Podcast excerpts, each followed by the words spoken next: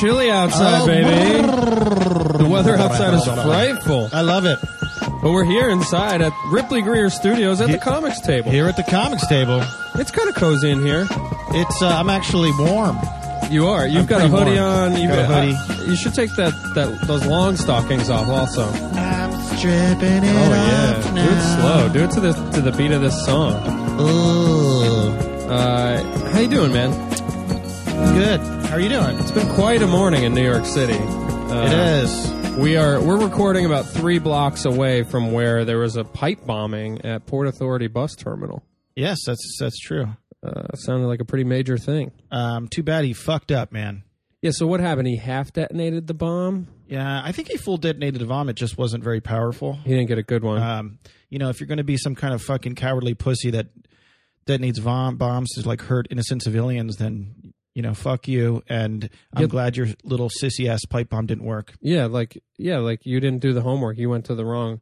He was probably on one of those terrorist websites where they give recipes for bombs, but Yeah. he didn't convert the the uh, the ingredients. You know, I think if you're going to be a piece of shit terrorist, you should just blow yourself up. If you don't like the world so much and it's such a problem, then just blow yourself up in Yeah. the privacy of your own home. Maybe take out your kids or something. Yeah. You know, Or- something where you know, you know, Or call up your buddy who's going to rent a truck and drive it over Yeah. people and just coordinate Yeah, and then coordinate. let him Just- run you over. right there you go. You know, uh, just kill each other off and just let the rest of us live our lives because we're we're doing just fine without you. Yeah, we all have our problems and issues, and yeah, sure, there's violence I want to do on other people sometimes, but I'm not going Like to blow sexually anybody up. or Yeah, like this is- this is sexual a real bad time for that. You know, Uh, no, sometimes you know, like there are times I'd like to shove a person. you Sure. know? Like give them a good shove. That's what mosh pit's for. yeah, uh, or just like just please, just scream at some in somebody's face, like please, just shut up. Yeah. shut, be quiet. We're all being quiet now. You know, it's train. it's funny you say that because our sponsor today is is Screaming Shovels. Yes, Screaming Shovels. They are a classic American company, been around since the Second World War. Yeah, and uh, what they do is you shovel snow or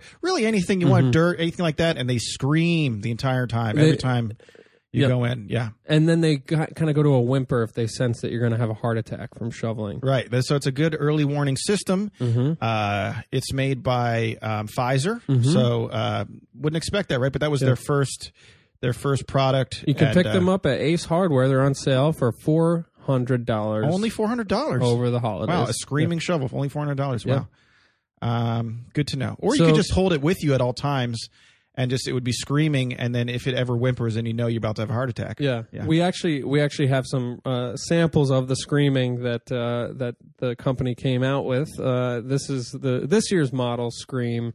Uh, it's it's a little bit. Uh, how would you describe the timbre of this Scream? Um, I would say it's kind of like a, a Halloweeny, Mm-hmm. you know, kind of uh, Halloweeny kind of kind of scream, I guess, you know, something like that. What's the worst thing you ever had to shovel? Um, oh, rotten peaches. Ooh, I worked on my uh, family's uh, uh, peach farm when I was a kid, and um, you yeah. look like a peach. You got that like orange shade on your face. Oh, thank you, and a lot of lot of fuzz, Yeah. um, and I, I'm prickly. I shoveled a dead raccoon once. I feel like I've told this story on this show. A, a rac- raccoon fell out of a tree in my backyard. I- I- backyard. I I f- think I remember you pronouncing raccoon. Uh, Are we having deja vu? I don't know, maybe. Screaming shovels. Are we all everybody. dead? Were we all actually killed today? Is that- Probably. yeah. I wish there was a pipe bomb in here. Um, do you? No. I don't. I don't. We have an excellent guest coming. He's he's around the corner. He just He got could, done co- he could come in any second, shooting his show. Yeah, Yeah. so and that that would be that would be very exciting. I am uh, just failing to look for the scream right now. Oh no, I, I got one on my side here. It's like oh yeah, that's it. that's kind of how it sounds when you're shoveling peaches or dead raccoons Mhm. or or snow. Yeah. Yeah, absolutely. Yeah, the raccoon died. It was dead on the ground for weeks and weeks, and it started to just stink up the whole Right. yard. So finally, I took action Well, and I chucked it in the woods. Most people would think like, "Oh, peaches, that that sounds lovely, right?" But not when they've been sitting there molding and rotting. It smells like like mega shit. It, it Mm. like I was literally like trying not to vomit like for 2 hours while I shoveled them. yeah, because they're probably covered in maggots. And, yeah, they're just uh, really it's just like it's just like any other like super like gross putrid organic matter at Yeah. that point. yeah. So it was that was pretty rough. That was like my first job. Actually, my very first job I was 14. I worked on my family's peach farm, and then I got fired on the second day by my uncle. Um, and then I came back two years later when I was 16 because it was a family peach farm. So even though they fire you, they, yeah, you can try again. Yeah. And then I worked in the packing house and they gave me all like the worst jobs that they could come up with. Do they still exist? Oh, yeah, they sure do. What's the brand? It's called Larchmont Farms. It's in uh, South, South Jersey. They've got Wow. a thousand acres of uh, peach and nectarines. And do they freeze them over the winter? No, well, we have cold storage. Usually, they're all sold by the time we get to winter, but they have a cold storage, um, which keeps them. You don't want to freeze fruit, but you want to keep it at like just the right temperature where it doesn't um, Degrade. it doesn't degrade. Because I've heard some fruit when you get it at the store is actually like could be a year old. Well, yeah, I mean, basically, what happens is it's kind of an interesting thing. Like when you pick, you, we it's all picked early, right? And when you mm-hmm. keep it at that cold temperature, it's like the fruit just kind of is almost like frozen in mm-hmm. time, so to speak. Mm-hmm. So the moment you take it out of that cold storage, it starts kind of its process of maturing, and so by the time it gets on the shelf in the in the uh, in the supermarket, it's like ripe at that point. Yeah. It like ripens, but it's almost like you're just like freezing it in time in a way, which is kind of cool. I mean, obviously, you don't want to keep it in cold storage for like years because that would be gross, but. But yeah, you can you can keep in cold storage for a while. It sounds like you have a passion for peaches. I do, you know, it's Like, something could you that see yourself going back and running the I, wi- factory? I, I wish or the I farm? wish I wish I had that passion because that would be a very uh, it's very uh, f- uh, if you well it's very stressful, but it's also very profitable Yeah. And um, it's uh, yeah I mean you know there's a little bit of pride in the family business. You know it's going to be a tough business is the pear business. I've been getting some pears lately, and man, those things really soften up and get gross quick. Um, that could just be because they're from, you know, a lot of stuff comes from South America. You know, there's just like this. I can't believe we're talking about this now, but there is like, like supermarkets will do this stuff where they'll switch over. They'll go from like, hey, it's this date, so it doesn't matter that we have all these fresh, um, like fresh fruit that's grown like a, a mile away. Yeah. I'm going to start buying from South America because Yeah. because it's because it's September whatever. Yeah. And my buyers say that we start buying from South America at this time. So you might, you know, sometimes you might be getting stuff like that. That's just like, you know, it's traveled. That's like a really interesting fact. isn't it? Uh, I was just, I was just, as we were setting up today, I was telling you. Oh, excuse me. Uh, I was just telling you about uh, a podcast I was listening to where it was just deathly boring for 20 minutes. but not but- this one because you yeah. know who we have coming into the the quote unquote studio. Yeah, we've got Kevin Brennan, Kevin everybody. Brennan. And Take he, your time sitting down. Yeah. Uh, He's this looking is Tristan sharp. Smith. Hey, how's it going? How doing? Tristan. Yeah. Welcome. I'm Patrick. We met in Poughkeepsie. Great to see you again.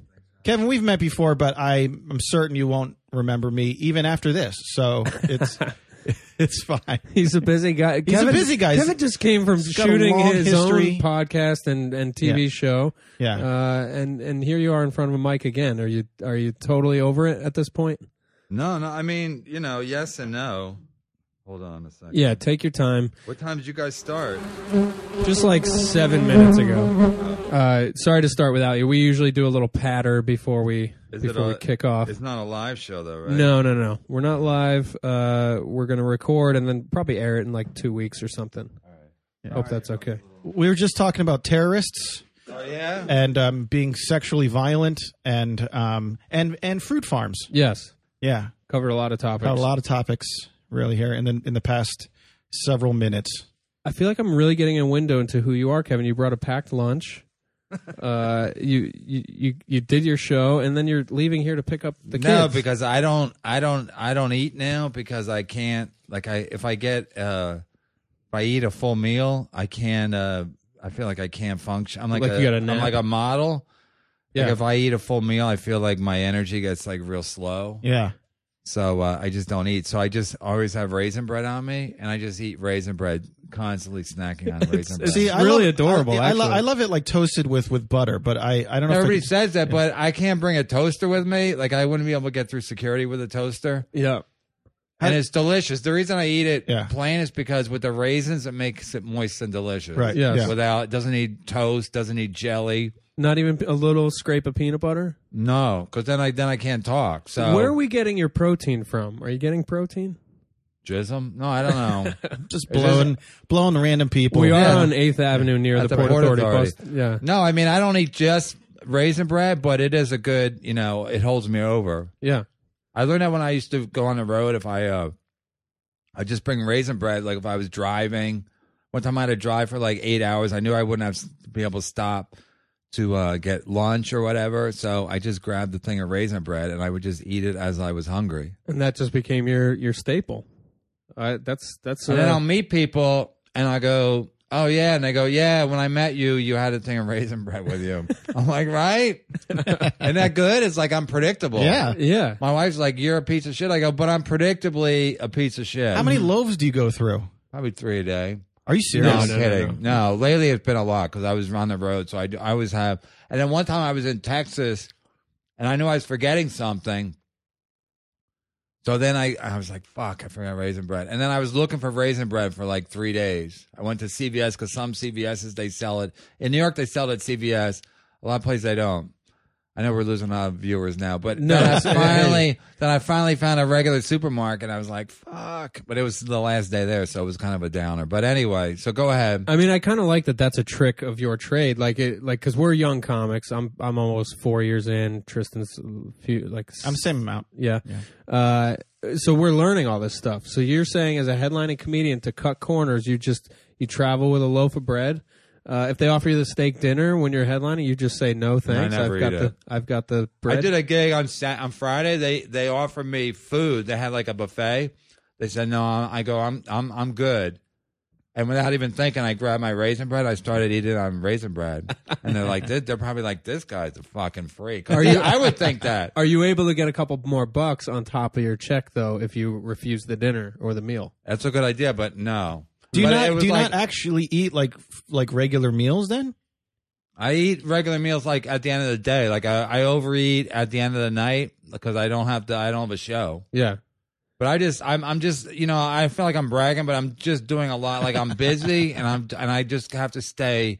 Like I never eat a lot Yeah. and then do a show. Yeah, yeah. I used to, but I just never do it Because you feel like you got you get the itis, right? You get real tired. Is that what Yeah, I happens? just, or I get gassy. I'll start burping. Uh-huh. Like here's the thing: like if you're a comic and you you burp, they assume the worst. Like they assume you have AIDS or whatever. Like on stage. like you if you show any kind of like physical something like Right. like if you're tired or if you're not tired, they assume they because they've because they, hear a lot of us are junkies. you Yeah, so they're mean? like these either on uppers or downers. I just have to figure out which one. So if I'm, I can't be drunk because they already think I'm drunk because my eyes look drunk and I'm Irish and I don't. If I'm talking like at a measured tone, they think I'm drunk. So Yeah. if I'm drunk, then I'm dead. Yeah. So I have to be sober because if they go, "You're drunk," I go, "I'm not." But if I'm drunk, if I've had one drink, I feel drunk. You know. Right. Yeah. But Yeah. Then I'm vulnerable, so I try not to be vulnerable to you know if I'm if I'm hungry or if I'm full. I mean, back in the old days, like Jay Leno would say, he would, you know, back in the old days, if you were the headliner, you could get like a full meal. The feature could get like appetizers, yeah. and and the the MC could get like soup. You know, and he'd be like, I would eat a he would eat the steak. I mean, who could eat a steak dinner and then do stand up? I Yeah, want to I want to yeah. know about the old day. Like when when did you get started with it? Uh, It's been Uh, a you know you've yeah, been doing it for I've like been thirty doing years, a long right? time, yeah. huh? Probably like six, uh, six years. No, I don't know. I don't feel that long, but then people go, "I met you," and then I go, uh, "I guess Yeah. it's been a long time." Well, know? let, let's start at present. You, so you are busy right now because you're doing a few things. So you've got uh, Misery Loves Company podcast, which is hilarious. Uh, which is on, which is like on iTunes. It used to be on Riotcast, and then Riotcast fired me. But basically, if I had, if I, I could have sued them because I had a show. Misery Loves Company was at Riotcast, and then and then Cumia wanted me to do a show over there, but um. You know, in my contract, I said I couldn't do another show, but I could do it. My lawyer said you can do another show. You just can't call it Misery Loves Company. right. But they were like, no, you can't do another show, period. So, and, you know, I got kids and shit. So, and Kumi was going to pay me. So I'm like, so wait, you're saying I can't make money?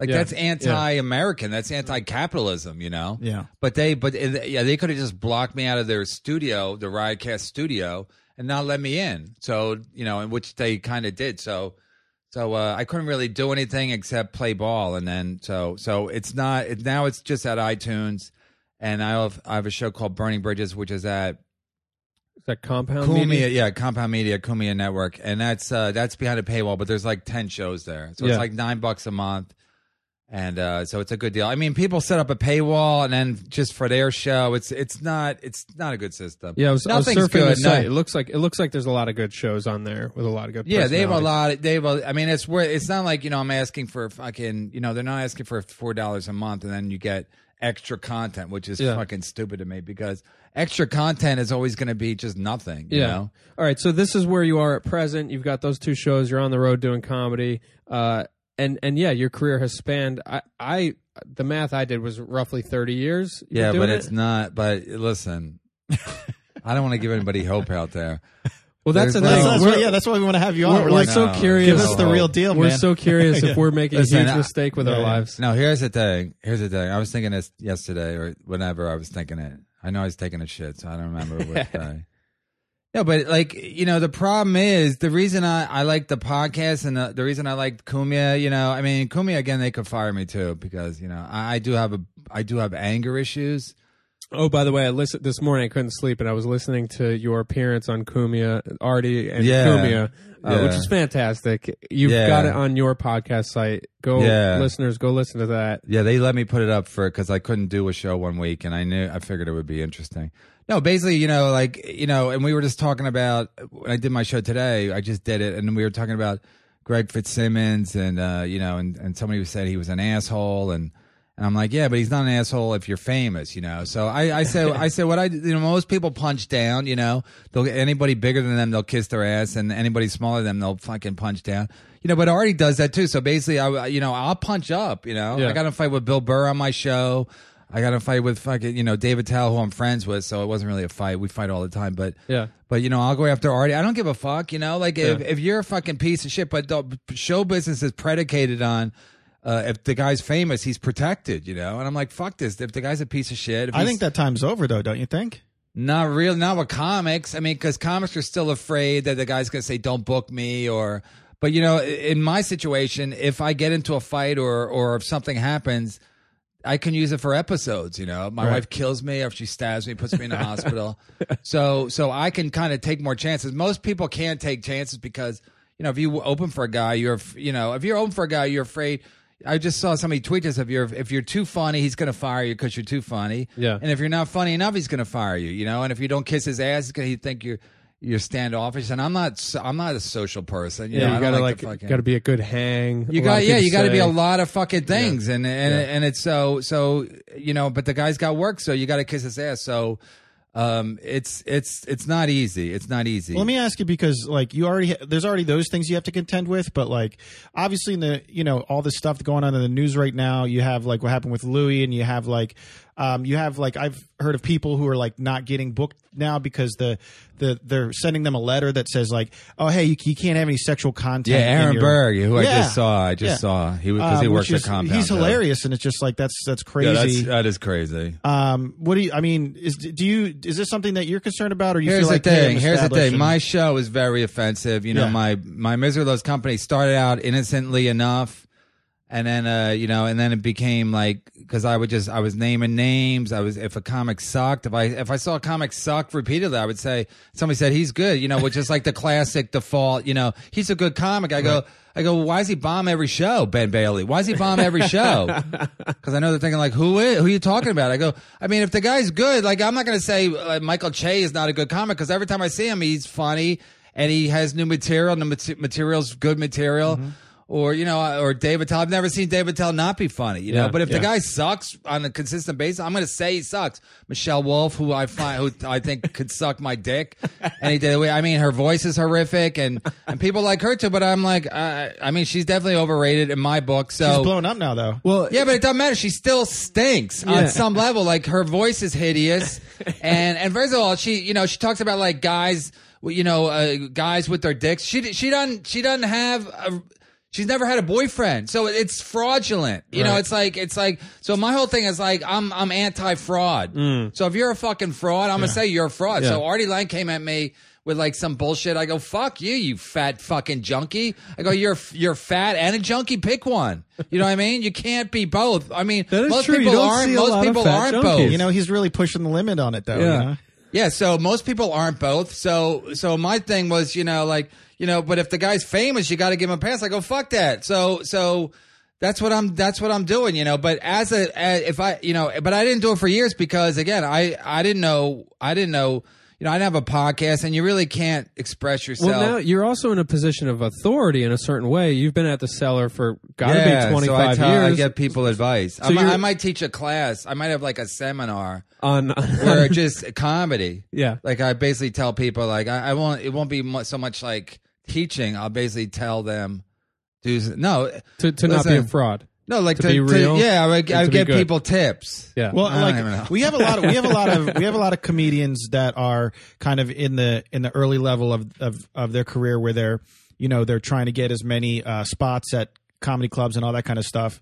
Um, they're and they're trying to get as much road work as they can get and all that kind of um, all that kind of stuff. So I'm wondering, like, uh, do you ha- you know considering that you have all this advice and it's something that you might want to do, like, what would you say to people? Like, Listen, some- I'll say this. I'll say this. Uh, like I don't like I'm not jinxing myself, but I don't really need stage time as much anymore because I know how to do stand up, you know, and it's and the the more I do stand up, the more I realize that it's not that you know. I mean, like you know, I- my first partner on my Misery Loves company was uh, Lenny Marcus, and we used to be friends.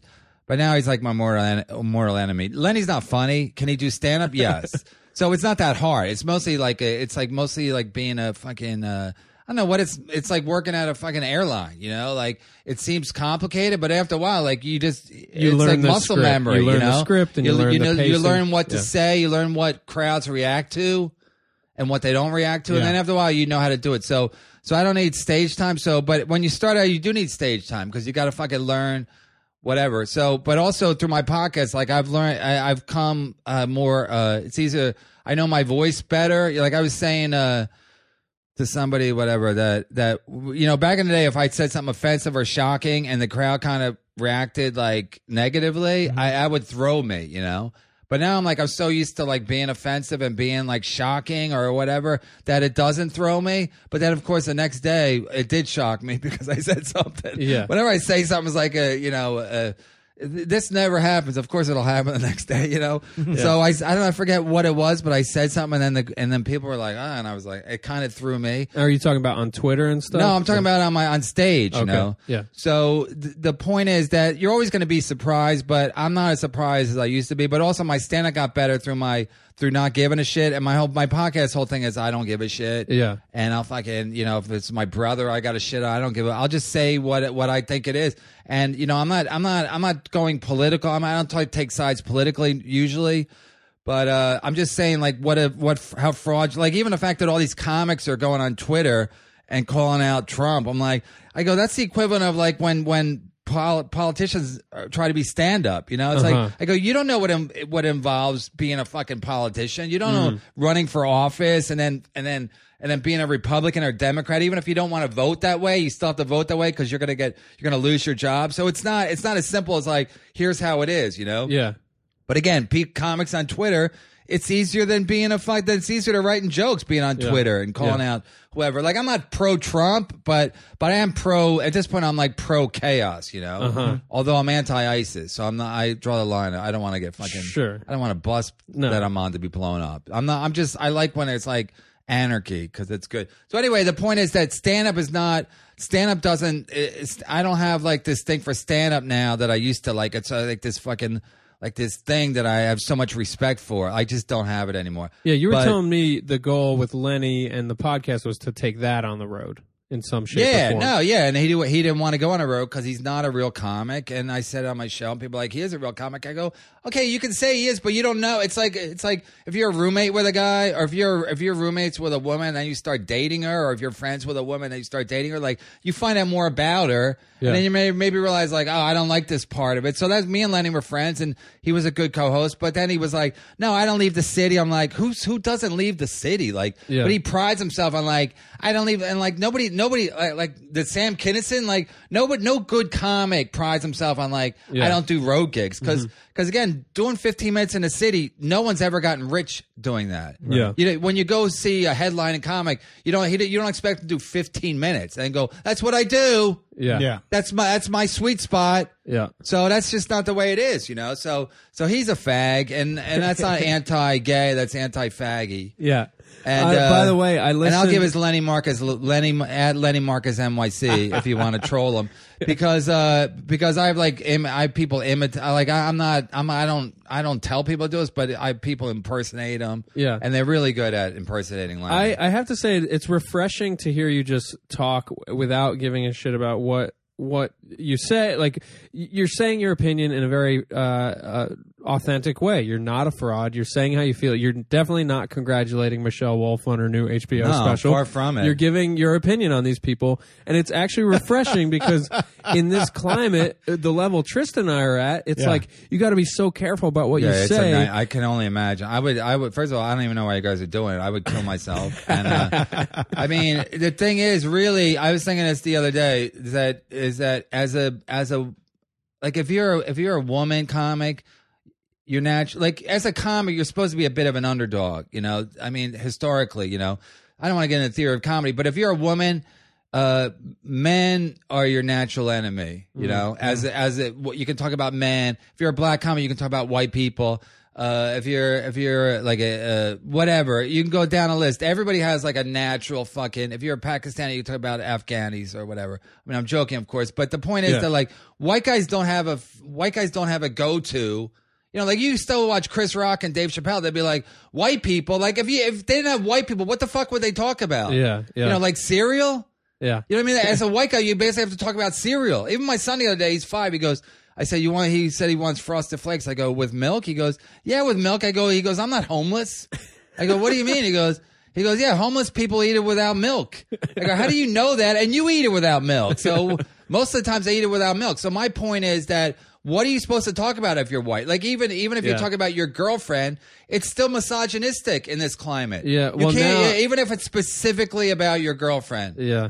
or your wife, you're still a misogynist. I was listening to. Well, I there's no sympathy It. on it either. Huh? There's no sympathy about it because everybody's just like, "Hey, you're you're a white guy. You have everything going for you, so I don't it's care that you don't." And, have- and again, again, most people in the audience have regular lives, and they and they they sympathize with a black comic because in corporate America, black com- black people are at a disadvantage. But in comedy, they're at a complete advan- advantage Yeah. because they can talk a- ad nauseum about white people. Yeah. You know, and uh, because how they have it so bad and blah blah blah. And it's like it's a fucking joke. So as a white comic, I don't even know. I don't even know. Yeah. I, if I started out now, I well, first of all, I, I would just go. I'm not. I would just. I don't know. I'd probably just fucking murder somebody. I, I was saying to Tristan, I was listening to "I Said It," your album that's on. Oh, yeah, I, that's I found it on Spotify. It's yeah. Yeah. it's like eight or nine years old or Yeah. more. I don't know. It's hilarious. I loved listening to it, but I also loved picturing you doing that set at the Bell House in Gowanus, Brooklyn, for a bunch of hipsters to see if people could would would handle it because there is Yeah. a lot of yeah. uh, you know, some people might say misogyny. I I just what I was saying to Tristan is there's so much fun sex stuff, sex dynamics, relationship dynamics, fun stuff that's hilarious that in the context of people being at a comedy club where you're recording a special, it's great. You know, it's like that people want to hear about sex and Yeah, I don't know. Uh, I, I mean, like I, you know, the thing is, I'm like, well, I'm walking a fine line right now because you know, I, I don't want to like whenever I feel like I'm being censored for whatever reason, I just go, well, then the, the- something's wrong with that. You know, like I should be able to say whatever I want to say, but.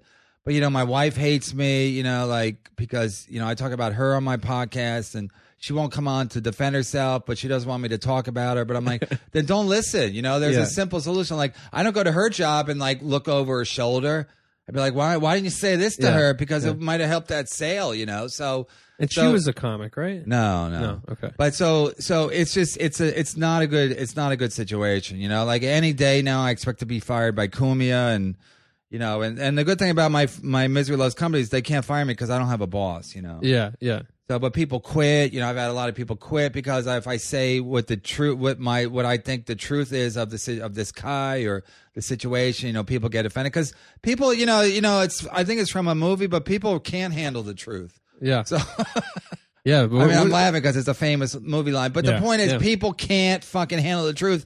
And when when you when if the show is about the truth, like my sidekick now is blind, so like I do a lot of blind jokes, and he- also he's not a comic. I, I make blind jokes. I try not to anymore, but he can't really go. I'm not blind. Right. So if I'm if I'm making jokes about a comic and I go like you stink or whatever, he can't go. I s- you know it's not Well, it's not debatable. you know, free I mean, speech- it is debatable if I say a comic sucks, but if I say he's blind, he is blind. It's Yeah. not debatable. Free speech is so important too, and it's like especially in any kind of art form, especially in stand up.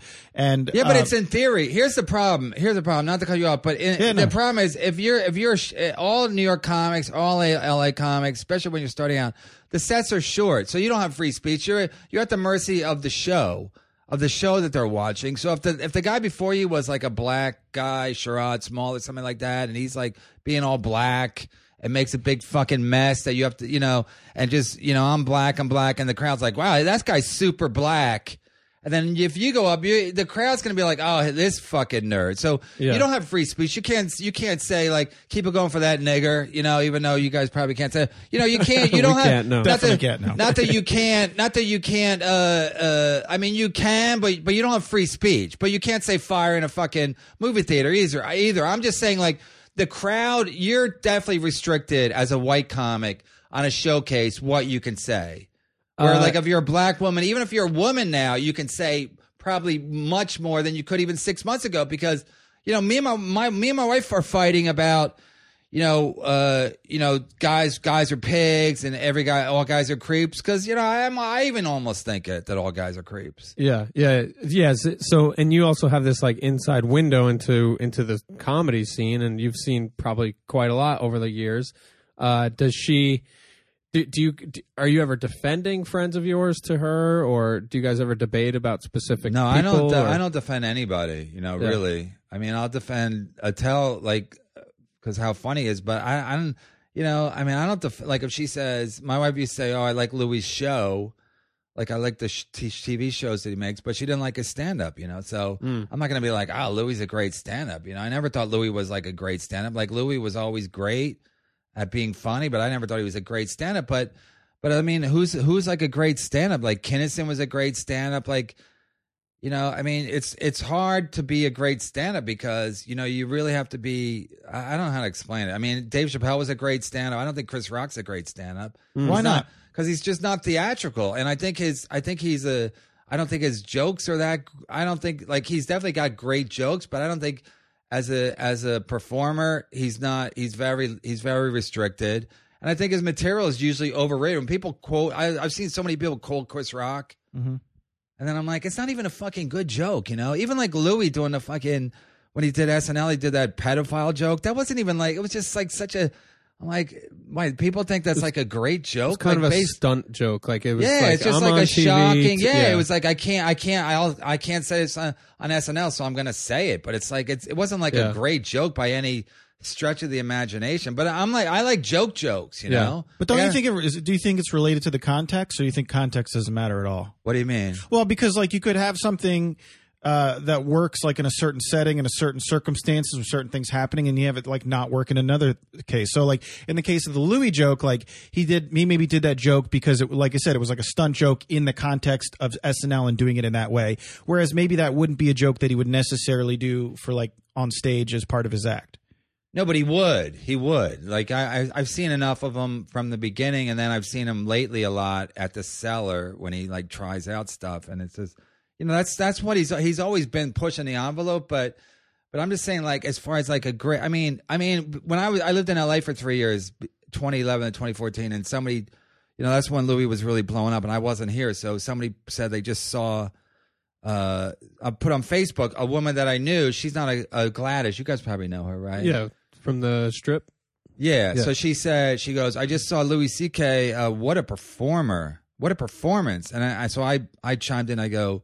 I go, a fat guy talking is considered performing now? And she was like, no, but it was great show. I go, but he's not a performer. Like Yeah. uh, him standing there, you know? I mean, Louis used to do a lot of like noisy, he, he had a lot of noisy jokes, but nobody thought he was a great performer, you know? so do you like but more Chappelle was a, comics? Chappelle, wa- no, but I'm Cha- Chappelle was a great performer. Yeah. Like he he can do voices. Right, he, okay. he moves around a lot. Yeah. So so as far as like this guy's a great stand up. Like stand up, standing there and talking is is not that hard. You know. All right, two part two part question for I you. I mean, like Norm Macdonald, I think is a great comic, Yeah, and he's a hilarious guy. But is is he a great stand up? Like, I mean, he's close because his jokes are so funny. But I would say he's a rare case of a guy who just stands there and can be kind of captivating. You know. Yeah. But he's like that. jokes in, are he's so like that in everything. Like when he when he does like a interview at like a late night show or whatever, he he's he's he kind of sits there and he he almost has like a Yeah, very he's like a stiff on purpose, Right, But he's a, he's he's kind of like that anyway. You know, Right, a lot of white guys are not. They're not theatrical. Guys don't. White guys don't fucking. You know. when you're at the cellar, who's a person when you know they're going up, you make sure you stay in the room. To Are they watch? going to say who would I definitely le- run That's fast? that's part two. Yeah. I was going to I'll watch you that. a guy who's like really good, or and I'll watch a guy who's really bad. But What about spec- any buddies that you always watch? Or I always give watch notes it. to? Tell I, I like if I'm in a good mood, I'll watch Attell, or if I'm feeling like if I'm feeling, um, if I'm feeling like good about myself, I'll watch Attell because I'll just it'll just level me. I Yeah. mean, it tells I t- like I don't like I'm I, you know I sing his praises, but I don't like the guy. I think he's Uh-huh. a fucking creep off stage, and he's Uh-huh. a, he's mean and don't don't like people come up to him. They go, I try to say hi to Attell, and he just. I go, yeah, he's a fucking creep. I go, I don't, I don't, I don't even fucking. I've known him for since 1989, and, and like he was my best friend for 10 years. But like he's a fucking creep. But he's a fucking like the shit he says. You you couldn't teach that in a million years. He's funnier than I can make the argument. He's the funniest guy that ever lived because. I mean, you could take different generations and say this is the best guy. Funny that he's funnier than Robin Williams, and people think he's the funniest guy that ever lived, or Yeah. or any guy on that fucking top ten list. Chris Rock, he's way funnier than Chris So Rock So why don't you think he's more celebrated as a comic then?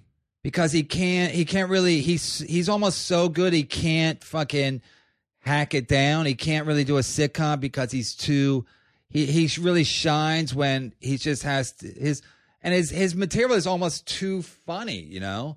Like mainstream like i watch people watching his his set and the the guys always start out laughing then the women come around but he's still mostly i mean it's not like women don't like him but it's he mostly appeals to guys he is a guy's sense of humor sensibility. But the jokes are just you just see shit where you're just like fuck. Yeah. like somebody's like i mean he's i i just i told one of the bouncers he don't even do half the jokes. I, I he goes i spent a lot of time on the internet. Um he goes i love young kids. I spend a lot of time on the internet talking to them you know? Like he'll just have and i'll do it like a month after he did it. Like if i'm if i'm if he's on stage a lot of times he wants people to interact with. So so you'll be if you stand in the room he'll he'll ask you he'll go kevin how are your kids I go, good. I go, you love kids, right? You spend it on the internet talking to them all day, and they'll go, yeah. He'll laugh, and then he'll get mad that I'm doing his joke, you know. Uh-huh, uh-huh. But he has all these like one-liners that, like I was telling the bouncer, I go, he used to, you know, I don't know if they still do it, but they used to hire, hire retarded people to work McDonald's, you know. And he said when he was in high school, he was dating this girl that he worked with at McDonald's, and she was retarded, you know. And and people were like, "You're dating that retarded girl?" He goes, "Those titties ain't retarded," you know. so it's like it's like, I mean, it's like you can't. You, could you teach somebody to fucking Yeah. think like that? Those titties ain't retarded. Like he says shit where you go like, "Fuck." And then I was I was uh. I was when I lived in LA. I was moving back here. I was and I was being like released from jail, and I met this guy that I met through my kids. But he was he used to be an actor. Now he's a therapist, and and he was we were saying goodbye to each other. He goes, I don't know how why we're talking about gay marriage, but he goes, he goes, he goes, he goes. Like my friend says, I don't care if gay people get married as long as they're the same race, you know. So and I go, I go, I didn't say it because we were saying goodbye. I want to fucking. I literally had to leave, but I don't want to say like your friend's Dave Attell because that's a Dave Attell joke. Yeah. But Dave Attell says stuff and then they become like stock jokes. You Yeah, know? right. Yeah. Because they just go like they hear it or they they, they pre, people pretend. Yeah. I saw. I was in Aruba. I saw Lenny Clarke doing one of Attell's jokes. You know, like word for word. yeah. Yeah. So I'm not going to say anything to So him because it's, yeah, it's not my like- business. He's but like a comics comic, but he's just universally. He's also so lovable. So you might Yeah. know him as a creep for whatever reasons, but no, like he on stage. He's yeah, he's definitely. He's Yeah. he's like I, I compare him to like Michael Jackson. Like Michael Jackson, like on stage was like a without a doubt just a genius, like a great Yeah, voice, yeah. great singer. And then off stage he was, you know, he was a bit confused. You know, Yeah, where does Attell live? Like, what do you think uh, I'll his, give you his living address. environment is like? I'll Like, give you his phone number. I just picture him like disappearing into no, I asked him when. I when I had him on my podcast, Misery Lo- Misery Loves Company. I don't know. I think it was like episode eighteen or, but it was my birthday, so Lenny got Lenny got Dave Attell and he got like a couple other people. It was basically me and Attell just yelling at each other, and and he was he was mad that I was late, but it was my birthday, so I'm gonna be fucking late. Yeah. Plus, we used to tape at twelve thirty on a Monday, twelve thirty in the afternoon or whatever. I'm like, I'm gonna be fucking late anyway. So he says, uh, so I'm like, where are you going? I said to Attell, where are you going? I go, you haven't done anything since like I know you haven't had a girl since, since girlfriend since 1991. Uh-huh. Okay, you haven't had a show in 10 years. Like, where are you going? you have no family. You have no. You have nothing. Where you? So he. So I, I'm even curious. Like, what do you do? Yeah. Like, I don't. I don't hang out with him, but he doesn't. He doesn't do anything. You know. Yeah. He he smokes. He smokes cigarettes. So it's a lot of.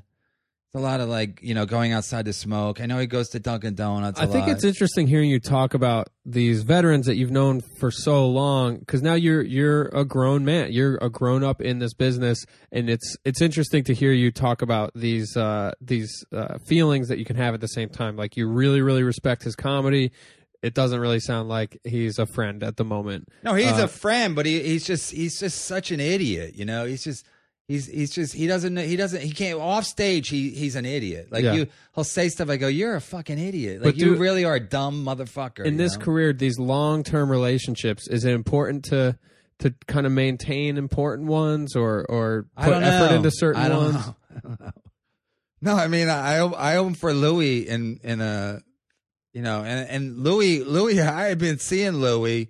I've known Louis for a long time. So when I moved back from from New York, I mean I moved back to New York from L.A. You know I saw Louis somewhere and I hadn't seen him since he blew up. So I was like making jokes about how every time I read about him in the paper it infuriates me. You Uh-huh. know and whatever. And then uh and then he saw me. He was coming in to do uh, a set at the Village Underground. At the Village Underground, you can kind of watch the guy before you because they have a back table for the comics, you know? yeah So I did my set. I had a good set. And then I saw Louis like in the back of the section where the comics sit. And he was like, and he was like, man, that was so funny. And then like a couple, and then a month or two later, he asked me to open for him in uh, Philadelphia. And then I'm thinking like, wait, he might have asked me because I li- I'm from Philadelphia and I knew he wasn't sold out that night. Oh, you- to draw. Yeah, but it was like so because then then he never asked me again. So then afterwards, like I start really going like, what the fuck? Mm. But then I was thinking like maybe he got mad because you know I do jokes about kids and he has kids, and then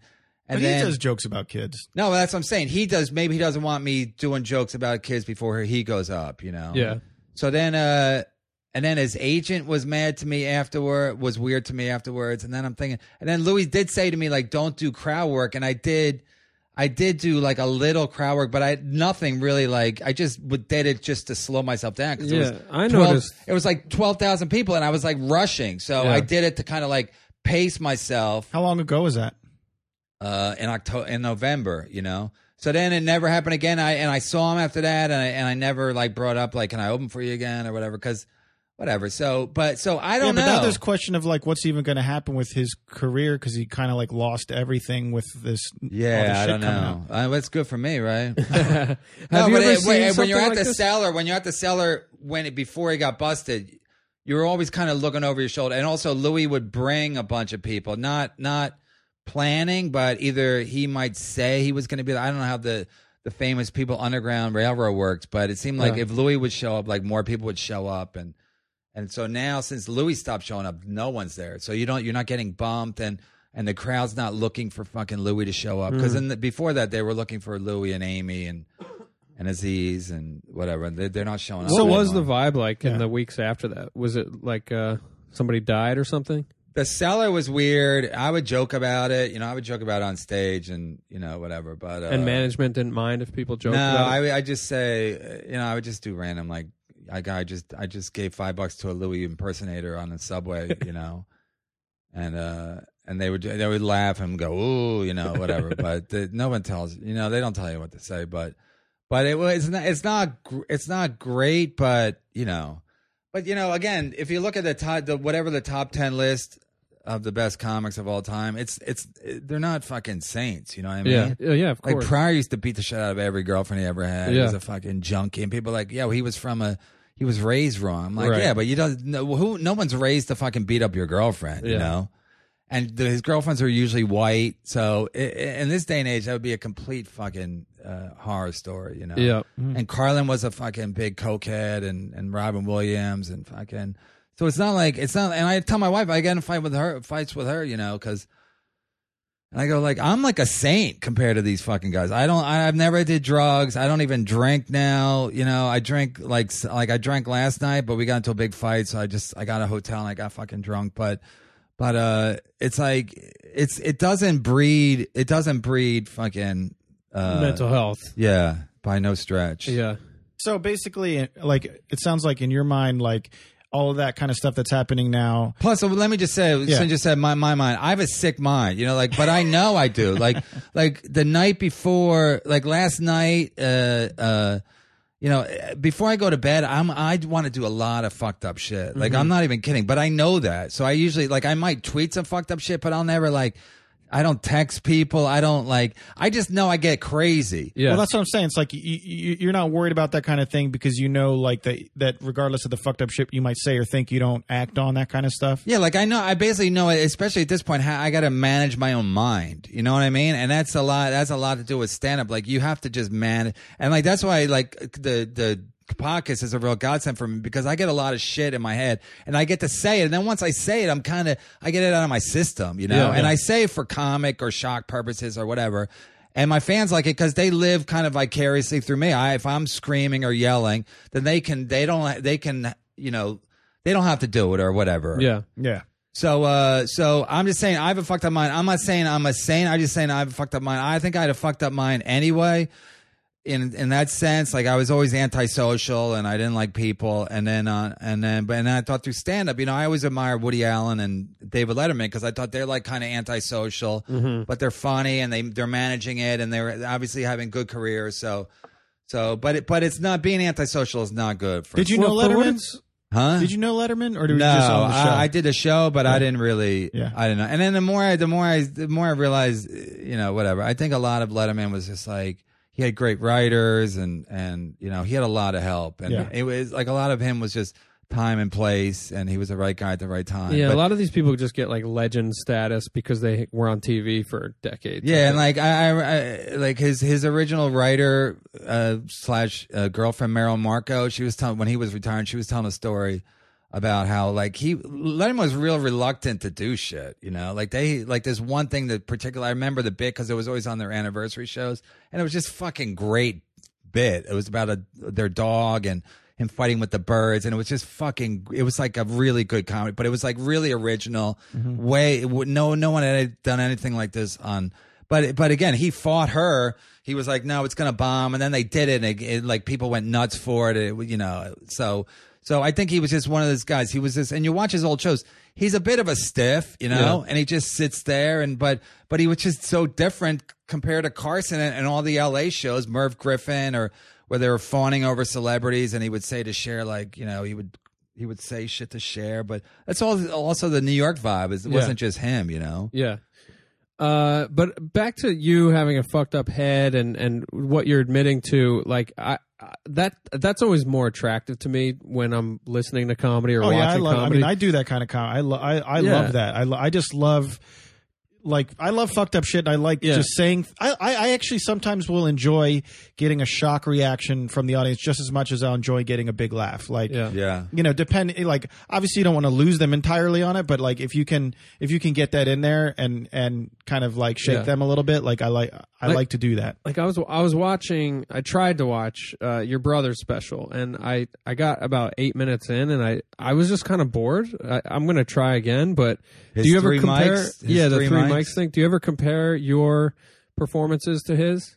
No, no. I mean, it- the, the, you know, people say, uh, you know, people do now because again, he's like a running feud with, uh, as you know, as my pod, as my podcast, you know, like Well if I'm doc- like a well documented. I'm like a wrestler or if I can, uh, uh, it's more like rapping because to be a, to do to rap, you don't really need any talent. I mean, you just need to be like, I'm a rapper. You know what I mean? Yeah. So to be no one have to to do a podcast, you don't have to be hired. You know, you can just start a fucking podcast. You know, so so it becomes like those things. But really, it really comes down to.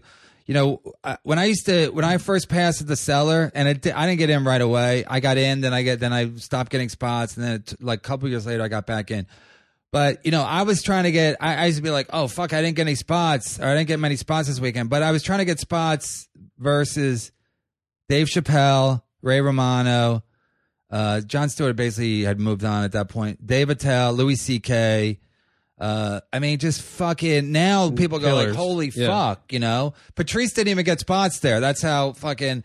At, you know, unwanted Patrice there. He would get spots uh, occasionally, but you know, I was never a big Patrice fan anyway. But anyway, so so I mean, Ray Romano was there regularly. Attell was there regularly.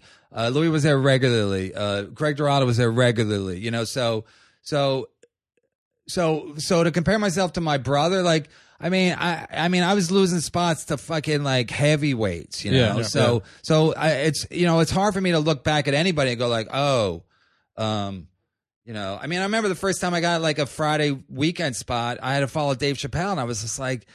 I mean, and he was already like well known and and very good. So so uh, when I uh, does Neil is Neil pose a threat to me as a comic? Not really. I mean, he might be better than me, but I don't even give a shit, you know? Because I'm like I I'm not even I don't even think about him like he he still gets like if if he's at the club if he is at the cellar, like I'm not happy about it, but I still Yeah, do they know to not put you on the yeah, same line? but I still don't. Yeah, I still don't. I, I'm not happy about it, but because I just think he's a fraud. You know, I just I think he's a fraud as a comic. So, uh, but you know, but again, he's is he is he a threat? You know, I mean, Greer Barnes is a threat because he fucking kills and Yeah. and and it's it's hard to follow. You know. Do you think the standards are still as high there now, or do you think it's changed? I think it's. I think they've changed now because, like, when I even when I moved back in 2014, you know, I it, like Amy Schumer would put in for week weekend spots, and Aziz was put in for weekend spots. I don't know if they were using fake names, but and it was just the lineups were better. But in, in the last couple years, like a lot of people just just dated they're not there anymore so the lineups you know the lineups are not as good i mean i i don't tell them that but i think they probably aware of it you know because sometimes i look at the lineups and i go it's not a good lineup you know Why do you think that is? because they just people aren't there they like moved they're on they're going They on the moved road you know every weekend. Or yeah, they're just they're just people are make even guys that like Mark Norman, you know, or like they're they're working out of town a lot and and you know so you know and Mark Norman was never like a, a guy they use a lot, but just guys they would use him now, but he's not he's just he's not around, you know. yeah. Who are who are some newer comics that you just can't Chris- fucking stand? Oh, I, I was gonna say guys I liked uh, Chris Stefano, he's really good. Oh, yeah, he's he's, great. he's really great. And uh, I was thinking about another guy who's really good. Um, Andrew Schulz, I like him, but I'm friends with him. So, Mm-hmm. but I, but he's he's a, he's good. But there's another guy. I was thinking. Uh, I no, I can't think of a name, but I just thought he's good. You know, but Chris is just good because he's got he's got a funny kind of persona. He's you Yeah. know he's uh New dad. Yeah, and also he's like vulnerable because you know he's you know he's and he can do the Puerto Rican accent really good. He's And- so energetic. yeah, he's got a good energy. Oh, you know how I saw Matteo Lane, who was Mm, like, yeah. and I actually watched Estee.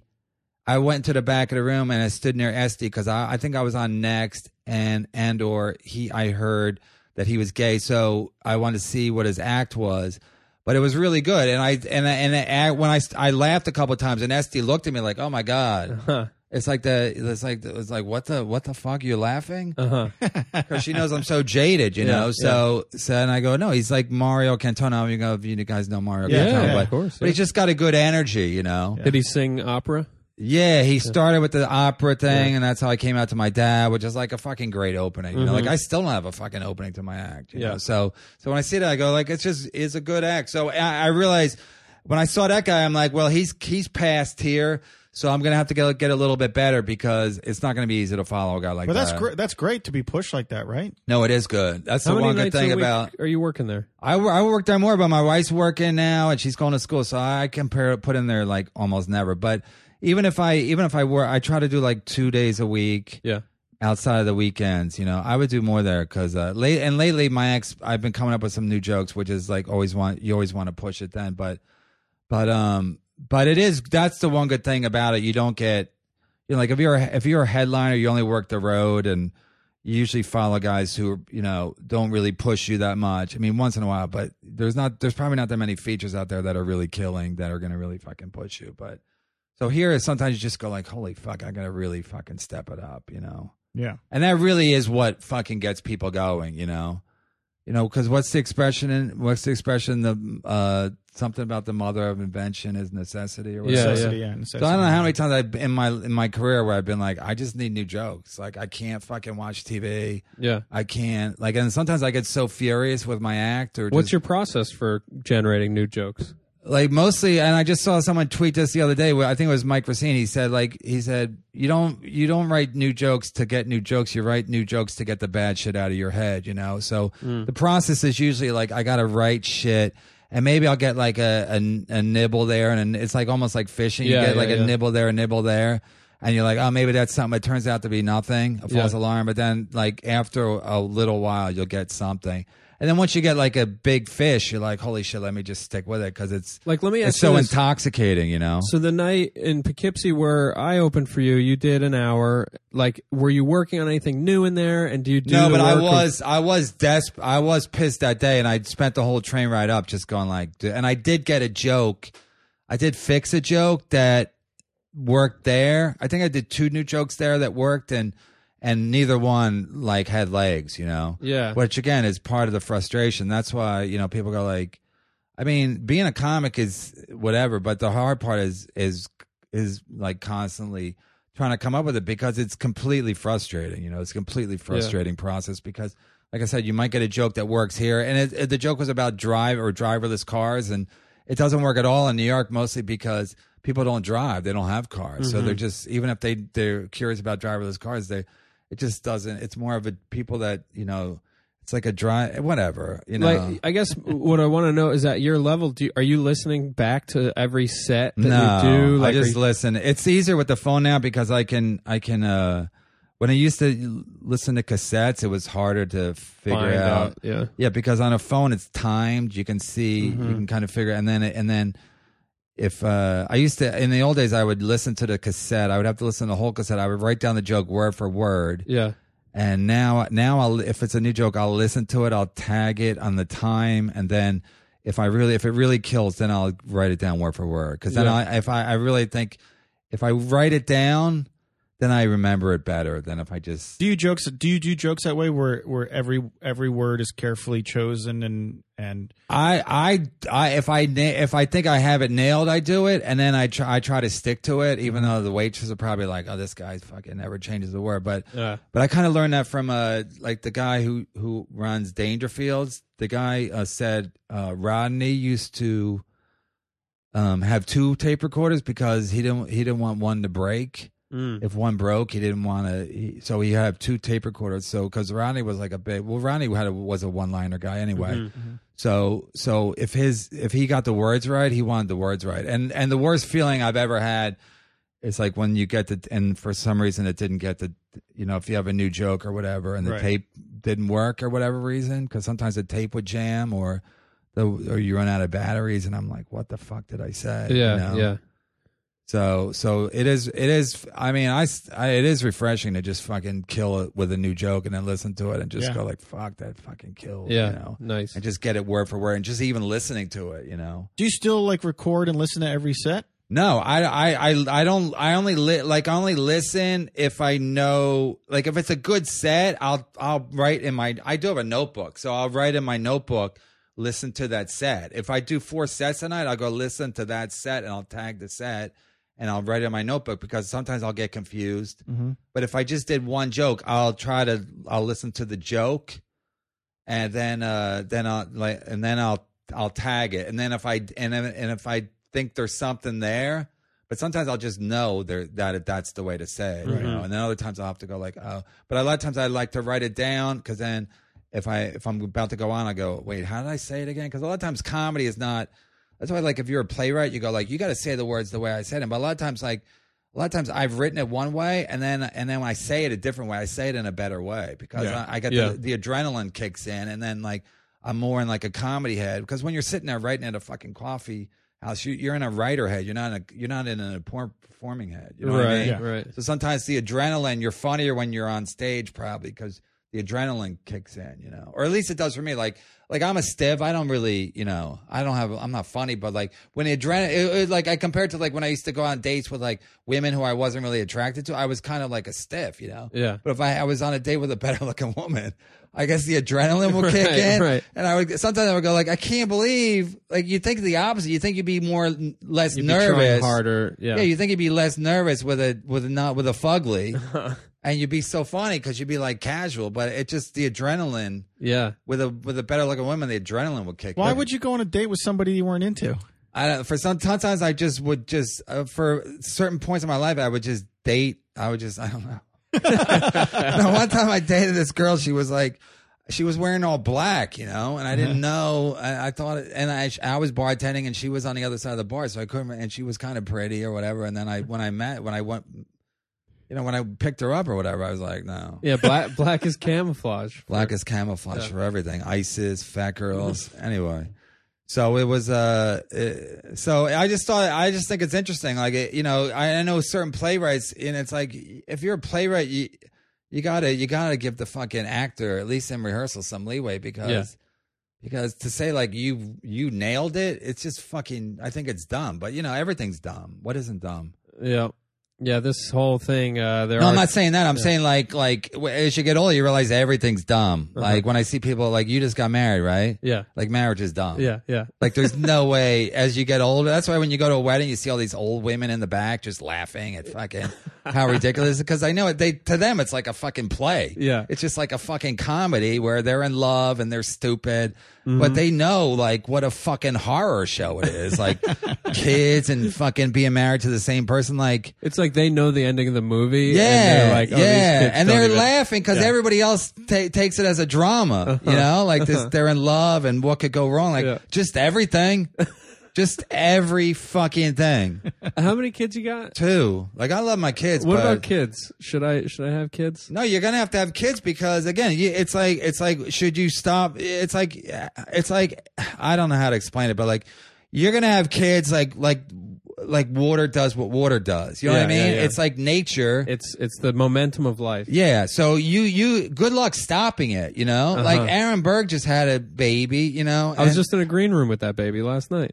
yeah, and he and it's him and his wife. He's telling me uh, him and his wife just had a fight. I go, yeah, because that's what happens when you have She kids. had You're like- killer bits about being a new mom. She Like, did? She killed. oh, she did. man. oh, she so told I this forgot joke she was about- a stand-up. She told this Wait, joke last about night. Yeah, at Oh. New York Comedy Club. Oh, She good. told this joke about taking a shit while breastfeeding. Yeah. uh, and it, it was a long bit with just like long pauses and every line just fucking crushed. Good. And I was like, you know what, that is cool to see that a major life change like that can lead to really. and that is, and it, you know, uh, I, you know, my I gotta go, but Yeah. my Yeah. wife loves Ali Wong, you know, but Yeah. I think Ali Wong helped with that whole thing of like The pregnant being special. r- gross women, you know, because again, when, you know, like Louis helped with the you can shit on your kids, uh, like genre of comedy, which you know I thank Louis for because uh, I mean I thank Louis for a couple things, but but Louis did Louis was like a kind of a bit of a trailblazer Mm-hmm. with with with that and other things. So you know I, I know I said Louis wasn't a great stand-up, but Louis has a great comedy mind, and he definitely does. He's not afraid. He's not afraid to jerk off in front of strangers. He's not. He's fearless. He's, he's a bit. Consummate performer, Yeah, really. he's- yeah. He's, so he's fearless and So uh, he's on stage. so so my wife goes, you gotta watch Ali Wong's thing, and uh, there was definitely something to her. Like, especially, I think that helped that she was Asian, because it's like you, Asian women are usually so demure, you know. Yeah. So for her to do it and be a little Asian woman from San Francisco. You know, it really fucking. I think I don't know if she was the first doing it, but but it. I'm sure it's hilarious shit because real life, especially if you're a woman and you're. I, I mean, if you're talking about shitting while you're breastfeeding, it's got to be Yeah. kind of funny. You Yeah, know? it's hysterical. So maybe uh, maybe uh, Berg's jealous his wife's killing. well, listen, man. Speaking of kids, you got to go pick up yours, right? yeah, I would Uh, stay, but I got to pick up my kids at school. Yeah, man. Thanks for coming. We appreciate No, it. very much. Thanks for having This is me. the Comics Table podcast. Uh, we'll tweet it at you or something like that. Kevin, is there anything you want to leave the people with? Any anything? Just they go to check out? my everything's at my Twitter, Kevin Brennan six six six. Like all my all my links, all my po- my link to my website and my podcast links. All right. All right, I feel I'm getting talked off with the music. Anyway, take your uh, I want to you got I want more. to thank the Academy and uh, All right, thanks, Kevin. Thanks, Kevin. Uh, I've been uh, Sweet Tea. And I'm Sweet Pea. We'll see you next time at the comics table. Yeah. I cut you off. Sorry, buddy. Bye. bye bye.